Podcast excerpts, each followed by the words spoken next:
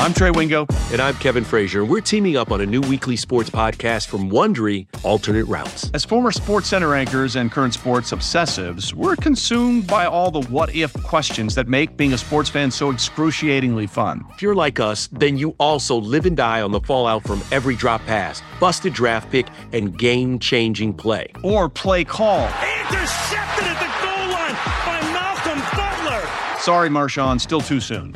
Each week on Alternate Routes, we'll take a flashpoint in sports, break down what actually happened, then explore every alternate scenario and the ripple effects it would have caused. Follow and listen to Alternate Routes on the Wondery app or wherever you get your podcast. You can listen ad-free by joining Wondery Plus in the Wondery app or on Apple Podcast. I mean, the possibilities are limitless, Kevin. What if Portland drafted Michael Jordan? What if the NBA never vetoed the Chris Paul trade to the Lakers? That's a butterfly effect for real. You could spend the weekend doing the same old whatever, or you could conquer the weekend in the all-new Hyundai Santa Fe. Visit HyundaiUSA.com for more details. Hyundai, there's joy in every journey. Rodgers in trouble. Does he have a vintage moment in him? In the end zone, it is caught for the win. Pressure, pass is picked off, and who is it? Big BJ Welcome back to another episode of Pax What She Said. I am one of your co-hosts, Maggie Loney, joined as always by the light of my life, um, I don't know, the center of my orbit, Perry Goldstein, and we today have an exceptionally special guest. Uh, we refer to him lovingly as the godfather of the Pack a Day podcast. He is a writer and editor for the Packer Report. Um, he does work with uh, Pro Football Network. Um, he's part of Green Bay Nation. The list goes on, the accolades pile up. He is the one and only Andy Herman. Andy, thank you so much for coming on Packs What She Said to talk Packers with us today. I am so incredibly excited. Thank you so much for that intro, by the way. Um, I basically forced myself and I said, I'm coming on this podcast. You guys don't have a choice because uh, I wanted to hang with the cool kids. So thank you so much for having me on. I really appreciate it. Well, we're happy to have you. You are welcome anytime. It was not a force, it was a mutual decision that that made sense for us. All right, I appreciate that. yeah, we have like a very exclusive list of people that we're trying to get on the show, and you were you were definitely in the top two, and you weren't number two of people that we were trying to get on the show. So you need to create better lists going forward. As more of this story, but I appreciate it. It's awesome to be on. Yeah, so we have you know, lots to talk about. There's a lot happening right now in the NFL landscape, uh, but also the college football landscape, which is, you know, kind of the bigger picture um, that we wanted to talk about on today's show. But that will kind of, you know, it, it's going to create a snowball effect. Whatever happens with college football will impact the combine, it'll impact the draft, it'll impact undrafted free agents this year, next year. Um, so that's kind of where we wanted to get started today, Andy. I don't know if you have any specific thoughts on kind of the college football landscape in general with everything going on with the statement that the players released. But uh, I yeah. mean, what are your thoughts? Do you think that it's, you know, some conferences will go forward and some will sit out? I mean, what does it look like to you? Yeah, so I'll you can quote me on this. Uh, I'll go on record as saying it sucks. the whole thing, everything sucks. You know, so you know, first and foremost, I feel bad for the college athletes, especially those who potentially would have been playing in their last season. You know, and especially those honestly that weren't going to be going forward to the NFL or weren't, you know, in a premier conference or expected to be a first or second round pick. Like th- those are the players that had a lot to prove, or maybe were just playing football for the last time. Um, I really feel for that. You know, I just think that's a huge bummer. Uh, this always, and I know that there's been a lot of like, talk about people in the media wanting it to be like, oh, told you so. There's never going to be football. And now I'm celebrating. Like, I don't know about you guys. I haven't seen any victory laps done by anyone saying, I told you so, or um, I'm so excited that college football is now canceled. Surprise, surprise. But um, college football to me not playing a little bit seemed inevitable. And I can totally get and understand why for-profit organizations like the NFL, NBA, NHL, and all those. Not that college football isn't a for-profit organization. That's another topic for another day. But mm-hmm. you know, and the, where the players are getting paid and everything like that, where they're going through because it is a financial living choice for those athletes if if, if they want to play or not. It's obviously a massive billion-dollar industry for the NFL. I get them trying to do everything in their power to play. I just think it's a totally different degree when you talk about college athletes. So um, while I was always hopeful and I was hoping that I was wrong, um, it, it, seemed a little bit inevitable that something was going to happen. And I still feel that way with the you know the the conferences that have said that they're going to wait until spring. I'm hopeful. I would love for things to be better in spring. I would love for them to be able to play. I think Barry Alvarez was at least wise when he came out and said that if they do play in spring, they're looking to play maybe six or eight games at most because they know that student athletes aren't going to be able to play a 12 game schedule in spring and then go to fall and do the same thing in the same calendar year. So at least there's some thought process there. Um, but I'm really interested to see what's going to happen in the Big 12, the ACC, and the SEC to see if they follow suit you know, different parts of the country, uh, different people uh, feel differently about this entire pandemic. Um, also, another topic for another day, probably not on what Pax Cheat said. But, uh, you know, I, am really interested to see what happens. I would love as a spectator to be watching college football. I would love as a draft, uh, you know, connoisseur uh, to, you know, really be able to watch some of these players on tape. But it is what it is. And I think it's going to be really interesting to see how everything else shakes out. Yeah, I definitely had like a short list of players that I was really excited to kind of see um, throughout, you know, this season going into the draft. And now that we likely are not going to be watching a lot of those guys, there are so many things that it impacts. It really is like that domino effect where, um, you know, is the tape that these players have already put out enough for a guy like Trevor Lawrence? Absolutely, it is. You know, he was likely going first overall or in the top five, regardless of whether or not he played this season. So, you know, some of these guys don't really necessarily have to worry, despite making the statement that they do still want to play. But, you know, you talk about the guys that are maybe vying for a day three selection in the draft. This is kind of when all of that shakes out, especially the players that are trying to bounce back from an injury. So, you know, there's a lot there. And to the people that are taking victory laps, you know, save that for when you are winning a video game or you successfully do something. You know, don't save it for, uh, trying to promote your own agenda when there's people dying. That's you know, it's just it's such a weak thing to be excited about the fact that you were correct, right? Like, you know, people are losing loved ones. So congratulations that you predicted the pandemic would last longer than we all wanted it to. Like yeah. awesome. I think too, like it's college football being is just a consequence of our inability to pandemic and to me, like Andy said, you know, the NFL, the NHL, they can do things to keep their players safe. But these college athletes, they're not just there to play football, they're there to be a student and they're mixing in with other students and going to classes. And I don't know about you all, but I like my younger sister is in college and she's remote completely first semester because it's not safe to go back to school. And so, if it's not safe to go back to school, why is it safe to play college football? Um, right. And the reason being is because, like Andy mentioned, there is some monetary value to these players playing, but I think it's come down to the fact like at what cost. And it's just the safety of themselves, their families, and other students on campus is not worth it. Um, and it's no one's fault really except for the people who were put in charge to to keep us all safe. And that's not the college athletes and it's not the coaches making these decisions.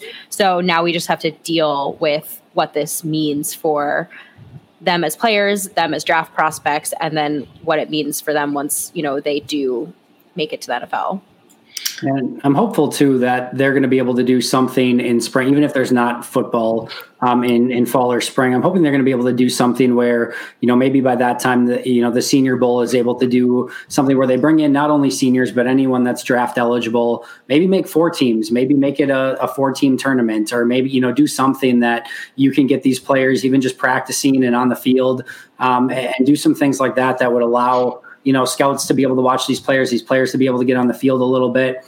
Um, I'm sure there'd have to be some level of you know trying to figure that out too because if players haven't played in you know since the previous college football season um, and now are trying to get ready for you know a, a tournament or even a, a single game um, you're going to have to really make sure that you're in game shape and that you're not going to tear anything right before the draft and things like that too but i'm hoping they can figure out something like that um, i know there's already been some chatter about additional like combines and additional like regional area tryout type stuff yeah. and I'm hoping they're going to be able to get creative with some of that stuff and you know really give a lot of those players, especially some of those fringe players, an opportunity to go out and prove themselves. You know, maybe have you know two combines. You know, that's probably a smart thing to do to maybe separate things out so there's not as many people um, and in one weekend anyway. But um, you know, you have potentially all spring now to to figure some of that out. So I think if they can get some of those logistics down and, and do some of that, hopefully it'll be advantageous to the players and for the teams and the scouts that really need to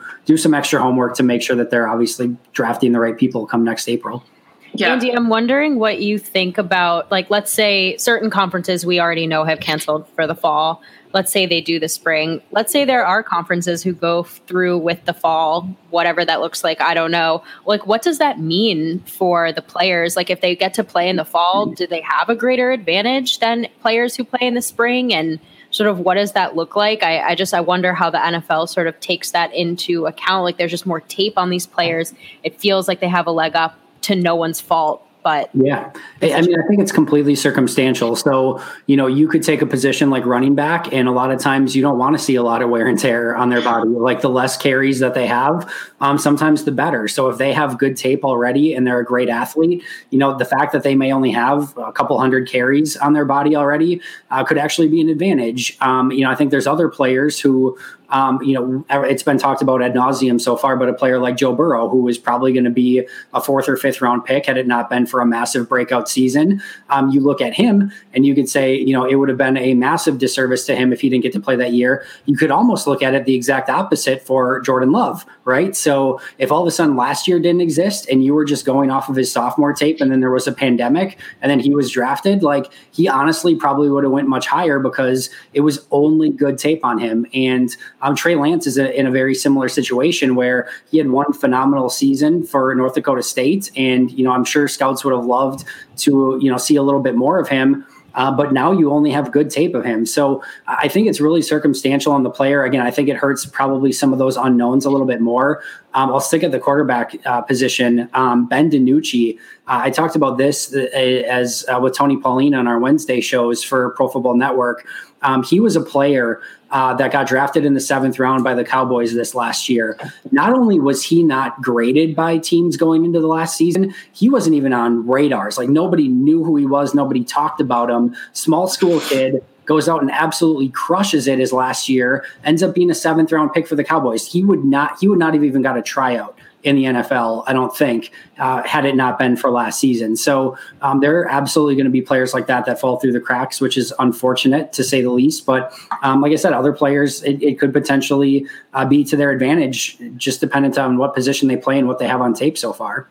Yeah, I really like that you mentioned the Senior Bowl because Jim Nagy does such a phenomenal job each season, kind of orchestrating that, bringing yeah. in guys, making sure that players are getting a fair shake. And he does such a good job promoting these guys and kind of putting them on people's radars, maybe had they not been there previously. So when you mentioned, you know, having maybe an expanded senior bowl or kind of opening that up to the draft process, like in in partnership with a combine or various combines, you know, I think these are the kind of things that you know, the Big 12, all the different conferences will have to think about whether it's you bubble by conference and there's a, a different, you know, say combine per conference. And I think kind of what I'm going to be looking at these next couple weeks is what happens with the NBA now that they're expanding their bubble, right? Like they're inviting in families and friends into this bubble to get ready for the NBA playoffs and it had worked so well up to this point. So now now that they're you know quote on bursting the bubble and bringing in more people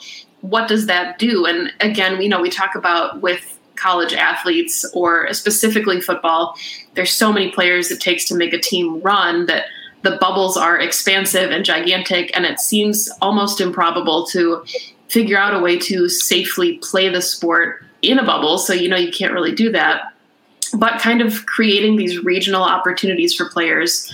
I think that that's something that the league is going to have to consider. Whether it's, um, you know, and Perry and I joked about this a couple weeks ago on Pax What She Said, where they should have a bubble of NFL ready players. You know, whether it's a Tramon Williams, Mike Absolutely. Daniels before he got picked up by the Bengals. The XFL made it work with their Team Nine or whatever it was called, uh, where there was just a reserve of healthy players, and mm-hmm. if you wondering what that kind of is going to look like in the collegiate environment now if there is no football to fall back on. Yeah, no, I love that idea. I, th- I, think there absolutely should be. I guess they've relaxed it a little bit now in the NFL where you couldn't have player tryouts. But if that was going to be something that lasted for the entire season, Um, you know, I, I, went back and I, I talked about this uh, last week.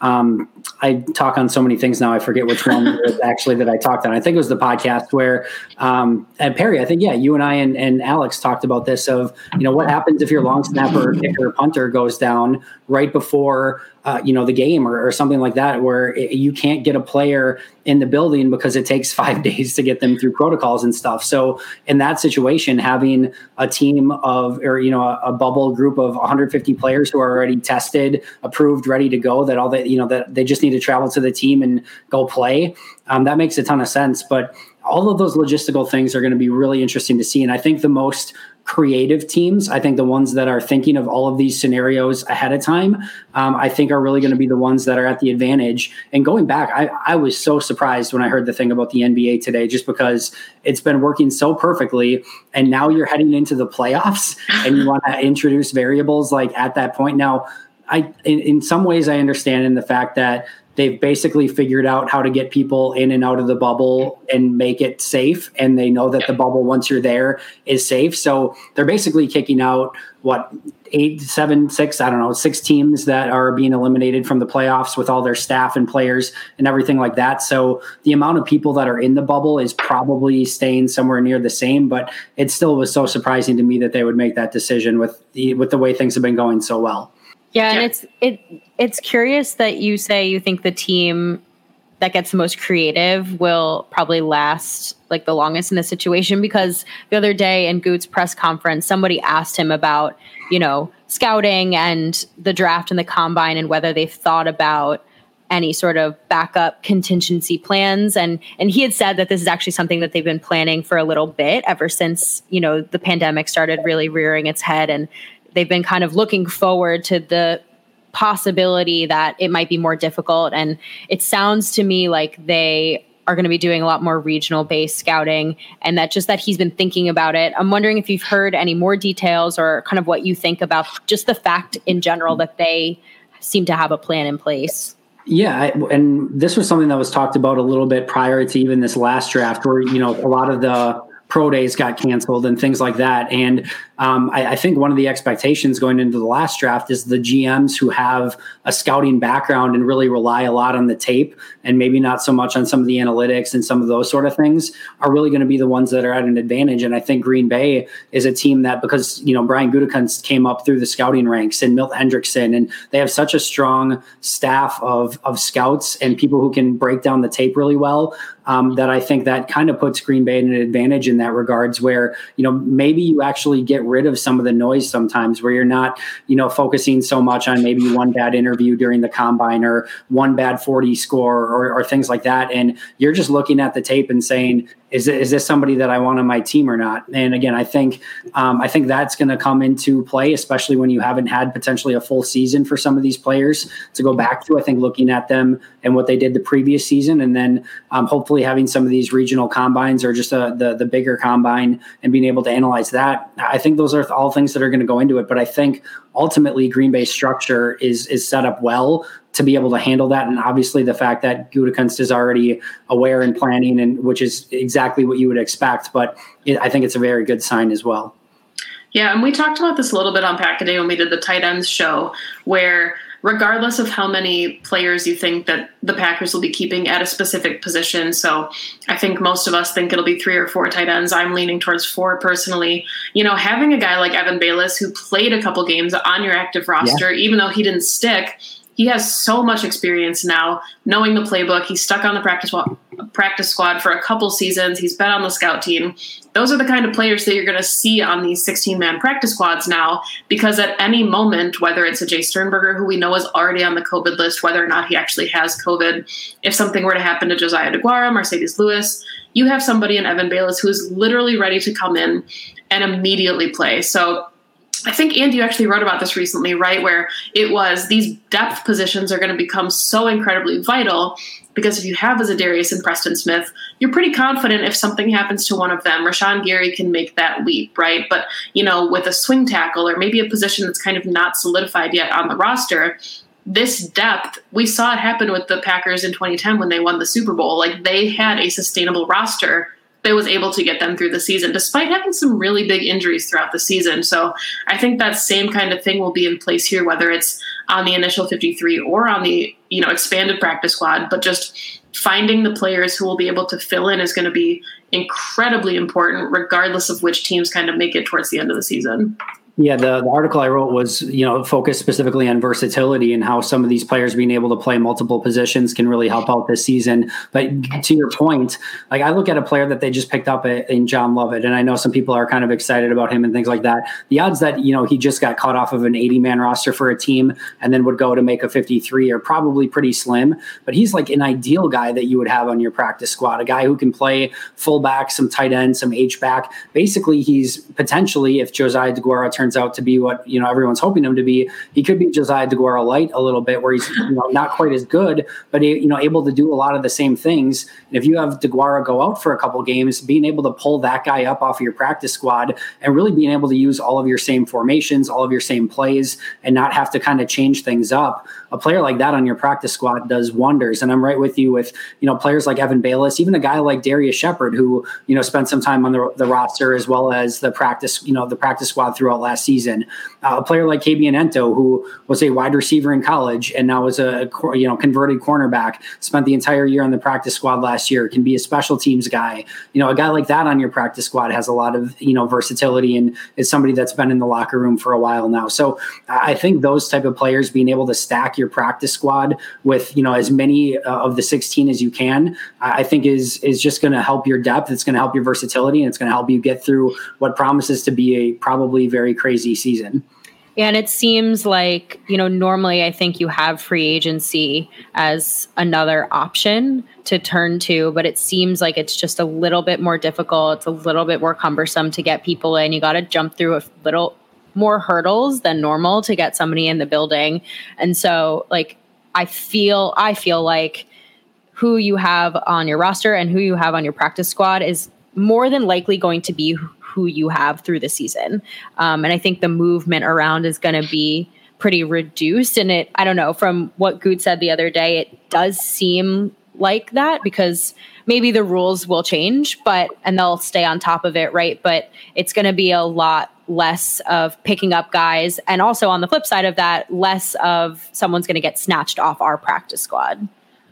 Yeah, I think that's absolutely right. Yeah, and I mean, we saw Brian Gutekunst kind of mention, you know, going back to that creativity of you don't have preseason games to evaluate the other rosters, right? So you kind of have either your pre-draft notes or your own scouting notes that you did for when a player does become available on the waiver wire, but you don't necessarily have your own glimpses at them live anymore. So even if you do bring a player in, who's to say whether or not that player actually fits what you're looking for them to do? So I think, you know, like a guy like Tramon might end up getting snatched midway through the season if a team is desperate for a player like that. Snacks. I mean, I think some of these guys could get signed um, before the season begins, like a Clay Matthews. It's kind of weird to think that these guys remained unsigned, and I think largely a lot of them will now that these restrictions have kind of been lifted. But you know, I think Perry, to your point, absolutely who you have on your roster is kind of going to be that core and whoever is able to solidify that core you know and these are the guys that you're working with every day too so it's a lot harder now to bring in free agents and bring them up to speed given the restrictions on who you can practice with who you can get close to you know Za'Darius Smith in his presser talked about how the guys used to have like team dinners and team activities and now you're limited to maybe the eight guys that are in your position room with you trying to get acclimated together. So, kind of just the entire NFL landscape and the way that we even approach having a season. Everything just looks so different. So, you know, I think that's kind of a nice segue into, you know, Andy, you had a really nice tweet earlier about um, what this does for undrafted free agency, right? Like the Packers are notorious for being able to sign undrafted free agents and have them have long, impactful careers in Green Bay. Perry's favorite, Tramon Williams, is on that list. Sam Shields was your example. Even if we look back a couple seasons ago to Raven Greene coming on, he was, you know, that guy to crack the 53. So thinking about, you know, the 53 man roster coming out of um, training camp in 2020 and what this means for some of those undrafted guys, you know, we already cut from 90 to 80, right? So there's already 10 players who theoretically could have been your next, you know, superstar that are not even on an NFL roster at this point. So if you could just elaborate on that, I thought that was such an excellent point. Yeah. So first of all, I think you're missing a very important undrafted free agent. Um, I don't know if you want to go back and because I'm, I'm sure you meant yeah. I'm sure you meant to start with Tim Boyle and then Sam Shields and Raven Greene and some of the other ones. But uh, no, point taken. Uh, and no, I do think that this is going to be something that is unfortunately. Let me put this two different ways. I think you obviously look at the guys that already got cut. There's been three undrafted free agents that they signed that already got cut that didn't even get to use their first practice. Huge bummer, and it really it sucks for those guys. No two ways about it. However, I will say that you know, uh, I'm usually somebody who really loves digging into the undrafted free agents every single year as soon as the draft gets done. I didn't do it this season, honestly, partially because of this, because I kind of felt like the odds that maybe some of these guys were going to get through and make the roster were slim. But when you go back and watch some of those, you know, or when I've watched these players in the past, you know that there's a handful of these guys just watching them that – it, it's just not meant to be. Um, you know, the, it, it's really cool that they get that opportunity in camp. And, you know, it's not to say that two, three years down the road that they couldn't add functional strength or, you know, do something better and, and things like that. But, you know, their odds of making an NFL roster were very slim to begin with. My guess is the two or three guys that got, you know, released, unfortunately, were probably a little bit closer to being in that group. So what I'll say about the rest of the undrafted free agents is a little bit of a, um, a good news, bad news type scenario. So the, the bad news is that I think their odds of making the 53 man roster go down exponentially. I think the you know, and the, the tweet that that you mentioned earlier was you know basically me saying you know go back to Sam Shields' season. If, if that had been uh, the the pandemic season where uh, Sam Shields came in as an undrafted free agent, trying to make the transition from wide receiver to corner with no mini camp, OTA, and a limited training camp, no preseason. Does he even make the team? And if he doesn't, or if he's not the same guy, does that Packers team even win the Super Bowl? So I mean, these are players that can obviously have a tremendous impact on your team. Um, I think Green Bay is a team and that has had success with these players, and I think that's unfortunately for this upcoming season something that they they may lose that avenue a little bit. Now, on the flip side, the good news for these players is that you go back just a couple years, and this was an eight man practice squad. So you took a take a look at an eight man practice squad with a 53 man roster um, there was not a ton of opportunity for these players uh, to, to even make it past that first 53. You know, you may have had to wait midway or towards end of season until guys got called up after all the injuries for you to get your call back to the practice squad to try to get back on.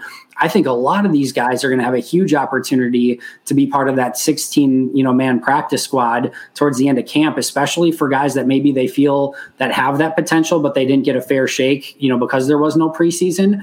Um, I think that's going to be something that's going to be very important for those type of players. So, um, you know, for those two or three guys each year that usually make the 53, you know that's that's a bummer that like, i don't think they're going to see that impact but i think for the majority of them the guys that are still left at this point if you can make it kind of through this this first initial wave and make it through practices and things like that i think you actually could be in an advantage that you're actually at least going to make the team in some capacity. That's such a good point because there really are i mean it all of it seems just sucky a little bit but there are some pros to the situation. And one of them being, I think Maggie and I both agree on this, is the expanded practice squad. It gives you that reserve of players, like we were discussing earlier, that you know you can call up if like if someone gets hurt or gets hmm. sick, but it also expands to allow you know new guys or additional guys to latch on like you said who may not have made it previously. And i think in this year specifically like that expansion is one of the things the nfl has done that i've loved um, because it does allow for that opportunity. And it also it i think it might seem counterproductive to keep more people in the building because we want as little people as possible. But i think it is a really good if everyone's staying safe and they're quarantining properly i think it it's kind of the best of both worlds. Right yeah. there with you yeah, I mean, I think honestly, if you look at the expanded practice squad, it almost in its own weird way becomes each team's individualized bubble.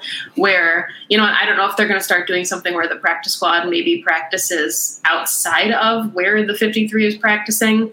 You know, the Packers could use uh, Field and the Don Hutson Center, you know, indoor, outdoor, however they wanted to do it. I think kind of that dynamic of splitting things up. You know, they had talked with Matt LaFleur about whether or not he would consider having a quarterback kind of quarantine, and so they always had somebody ready.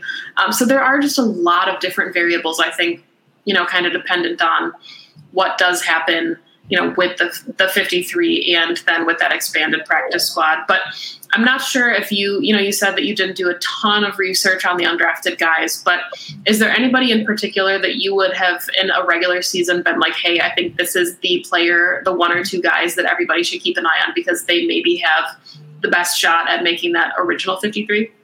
Yeah, I think there's a couple players. So I think the one that's probably been most talked about has been, and I I'm butchering his name, I know that, but Tipa Galea, and I think it's said completely different, but um, I know different. I'm going to keep calling him that. But you know, you take a look at him, and I had a chance to watch a little bit of his All 22 from Utah State. Um, I was kind of, you know, when I was watching some of Jordan Love's, I just decided to watch some of the defensive side as well and see what I could pick up from him and really liked what he put on tape. I think he had uh, a couple off field issues, but um, I, I, think you look at what he could potentially bring. I think outside of the top three, he has as much talent as any other outside linebacker on the team. So uh, I think he could easily be somebody that makes that practice squad, or if there was one undrafted free agent that maybe does make the active 53, I think he could potentially be in that conversation, especially when you look at the fact that beyond the, the Smiths and Rashan Gary, you know, there's not really a, a guaranteed player that's going to be that number four edge rusher. You know, you would think Jonathan Garvin would probably get a little bit of a nudge as a seventh round draft choice, but overall, that's going to be something to keep an eye on. And then I really like the three corners as well. Um, you take a look at Stanford Samuels, Will Sunderland, Marc-Antoine Dequoy, all three very different type of cornerbacks. Um, Sunderland and Samuels, if, if memory serves, I don't think either of them ran the 40 very well, uh, which probably bounced them out of uh, draftable range, but really liked what, the, what they put on tape. And then Marc-Antoine Dequoy, I'm not even going to pretend like I've seen any of his tape at all from Canada. But uh, just hearing what he has to bring to the table sounds like he's very athletic, um, has some traits. I, I, heard a couple people who watched him that said that he could be one of the best undrafted free agents um, in this class. So you just have three very different corners, all that maybe would have been drafted if they were in a little bit of a different scenario. And then uh, Tipa as a you know uh, outside linebacker, edge rusher, who I think is on par with anyone outside of the top three. So those are kind of the the ones that I'm mostly keeping an eye on. Yeah. So you know, I know that he was a drafted player, and Perry and I just wrapped our safeties episode, but wanted to get your quick thoughts on Vernon Scott as well, because yeah. the more I watch him, you know, six two, he's kind of a unique body type for a safety, but I'm really intrigued by a lot of what he does, and there's almost no film on the guy, right? Like, I think he was another one of those players that suffered from kind of the, the pandemic before it truly was the pandemic, right? Like, he didn't get to have a pro day, so there's just not a lot that we know about him, but given kind of the versatility that I think he brings to the defense, I'm I'm very intrigued by what he can do. Did you? I don't know if you've had a chance to watch too much of him, but was there a player that he reminded you of at all? A former Packer? Not specifically. For me, he reminded me a little bit of Morgan Burnett, just his okay. size and his um, his ability to play at safety, ability to play in the box a little bit.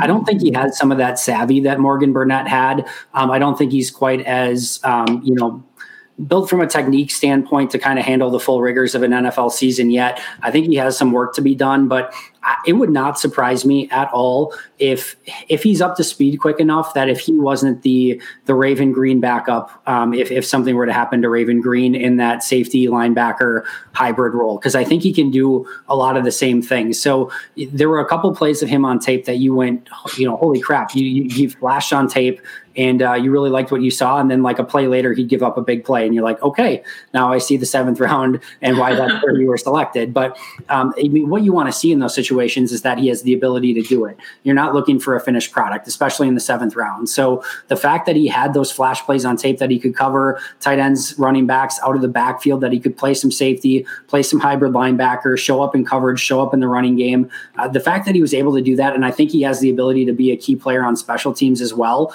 Um, Um, that that's how you make an initial roster. That's how you make an initial impact, and then that's how you can kind of get recognized down the line. And if you're a late seventh round pick, you want to have some of those traits that give you again that versatility and ways to get on the field. And I think he has those. So I think that can be kind of his building block, and then down the road potentially be one of those players that again has the ability to be flexible and play a couple of those different positions. Yeah, no, I agree 100%. And so we have one more question, and Perry doesn't know I'm asking this. And I agree with you that everything kind of blurs together uh, when Perry and I do happy hour and packs what she said. So I don't remember where we initially had this conversation, but I wanted your opinion on my Tim Boyle comp. I okay. think it was happy hour. It was. I, yeah, so I compared Tim Boyle to journeyman quarterback Josh McCown because I think that he can have a realistic long term career in the NFL, even if he's never somebody's face of their franchise. I think that you could call on him at any given moment. He has the arm talent, he has the overall quarterback knowledge that you would look for as somebody to kind of lead your room. Um, and I think he'd just be a reliable QB2 on any roster while he. You know, has a career in the NFL. So I hope that does not offend you, Andy. But that is my uh, that's my Tim Boyle comp, and I'm I'm curious uh, what your thoughts are on that. No, I mean, first of all, I think if you would even probably tell Tim Boyle that he would have a Josh McCown career, I mean, especially coming in as an undrafted guy who had arguably one of the worst college careers of any quarterback in college football history. Yes. Let's be real. Um, you know, I think he would probably take that. Um, I, I think the biggest thing with Tim is going to be what does he look like when he actually gets his chance? Yeah. So, um, I, I, think uh, Perry and Alex and I talked about this on Monday. It's a little bit, every player in the league is a little bit like, you know, you're a brand new vehicle that's still on the lot. And until you are driven off and until you actually get the opportunity to have a driver and like see what you can do, you have a ton of value. And, you know, there's this kind of idea of it's this bright, shiny new vehicle and it could do anything.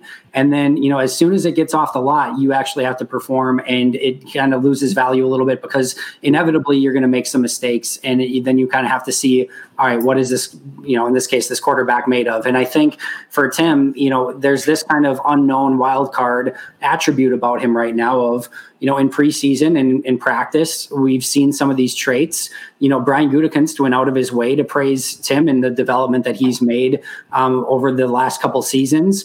I don't think it's a. I mean, he had to do. He had to be something pretty, pretty impressive in order to beat out, you know, Brett Hundley two years ago to the point where they were going to trade. But when he, Hundley had played the entire season the year before, basically for Green Bay, and then the next year, I mean, Brian Gutekunst's first move as GM was uh, trading for DeShone Kizer. Like that was his first move. So to have this undrafted free agent that's going to beat out for the backup quarterback spot, the guy that you went out and made your first move for, like he had to do something to show like, all right, this is the guy. Now, a part of that is just DeShone and Brett weren't that good. Um, part of it is too that he went out and he performed well. So uh, I think for him, it's going to be, you know, can he do some of the little things well? Um, you know, even in some of the preseason games where he's looked good, you know, he's he's had some issues with accuracy and he's had some issues with his mechanics where the ball can go a little bit awry.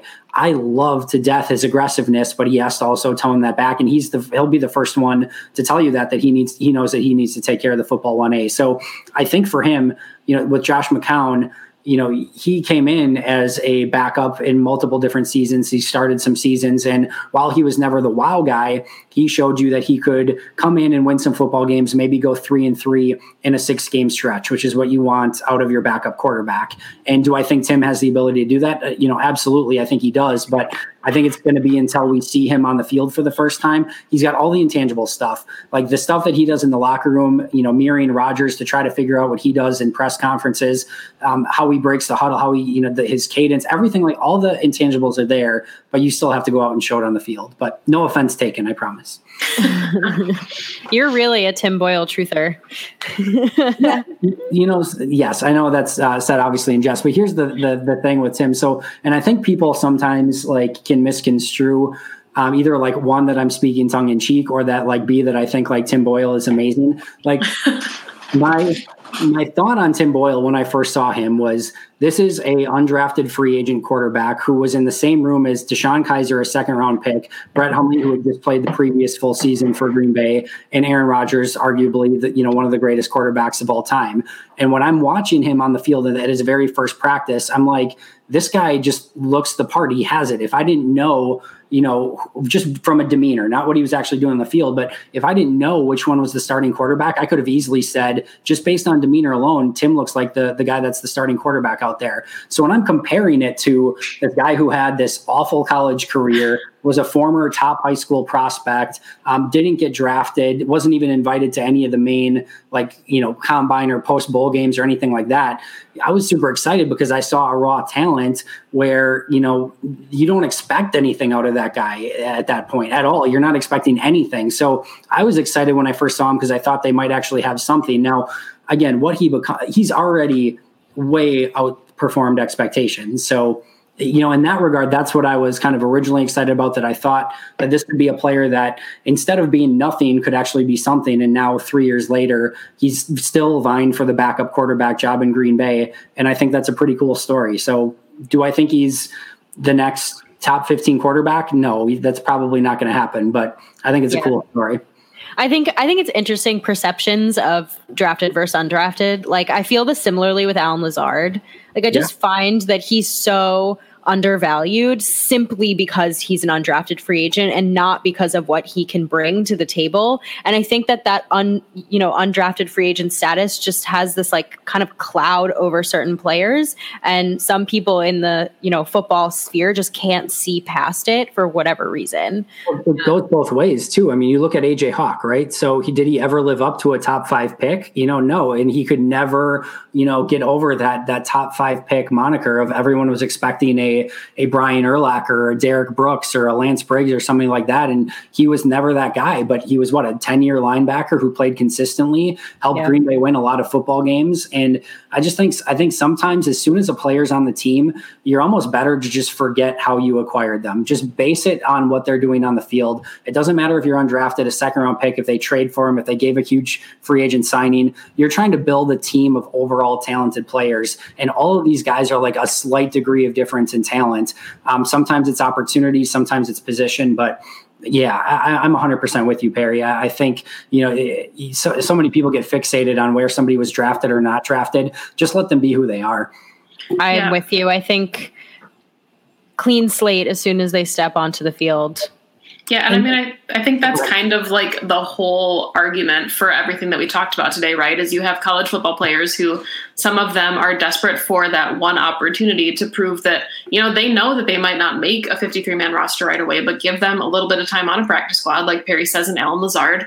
And then you see that development. So, you know, what happens is not how the player gets to your team. Like to your point, Andy, it's what they do when they have that opportunity. And, you know, Allen Lazard was cut before he made the 53 man roster last season, brought back on the day later, and now look at he's you know going into the next season as wide receiver two. So I think all of those variables just kind of go to show that it's not necessarily you know it's not what you do when you start; it's what you do when you get that that first opportunity.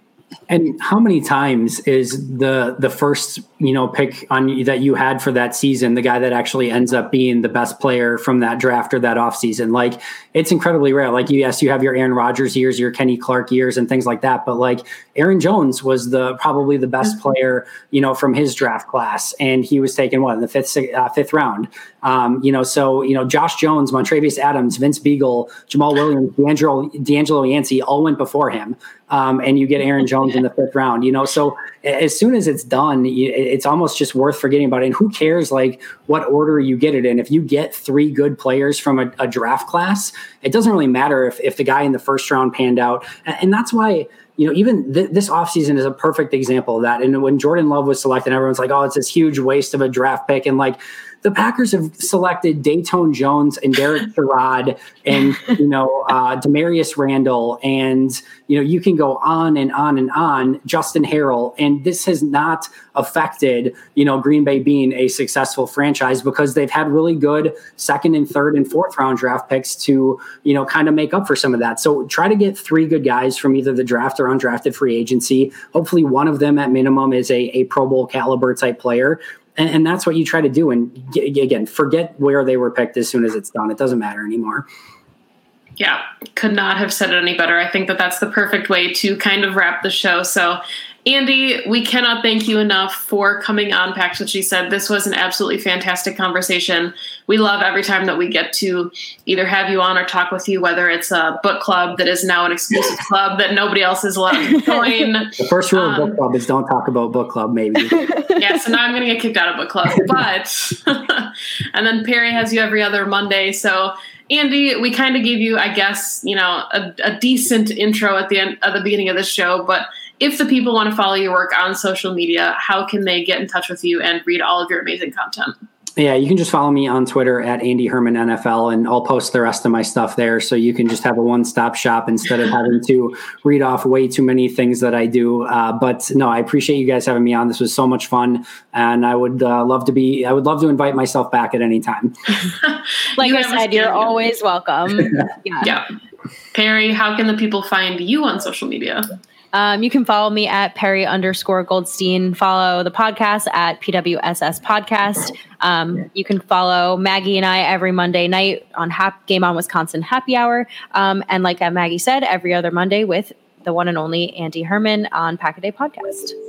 Yeah, and you can find me on Twitter at Maggie J. Loney. I write two articles a week for Cheesehead TV, podcast every Thursday with Nick and Jacob on the Pack a Day podcast, uh, podcast once a week with the lovely Perry Goldstein on Pack So She Said, and have happy hour with Perry because, you know, I, there's just never enough Perry in my life or Packers. So it's a nice little bundle. So thank you, as always, for listening to Pack What She Said. This was an absolute blast. Andy, you remain our favorite.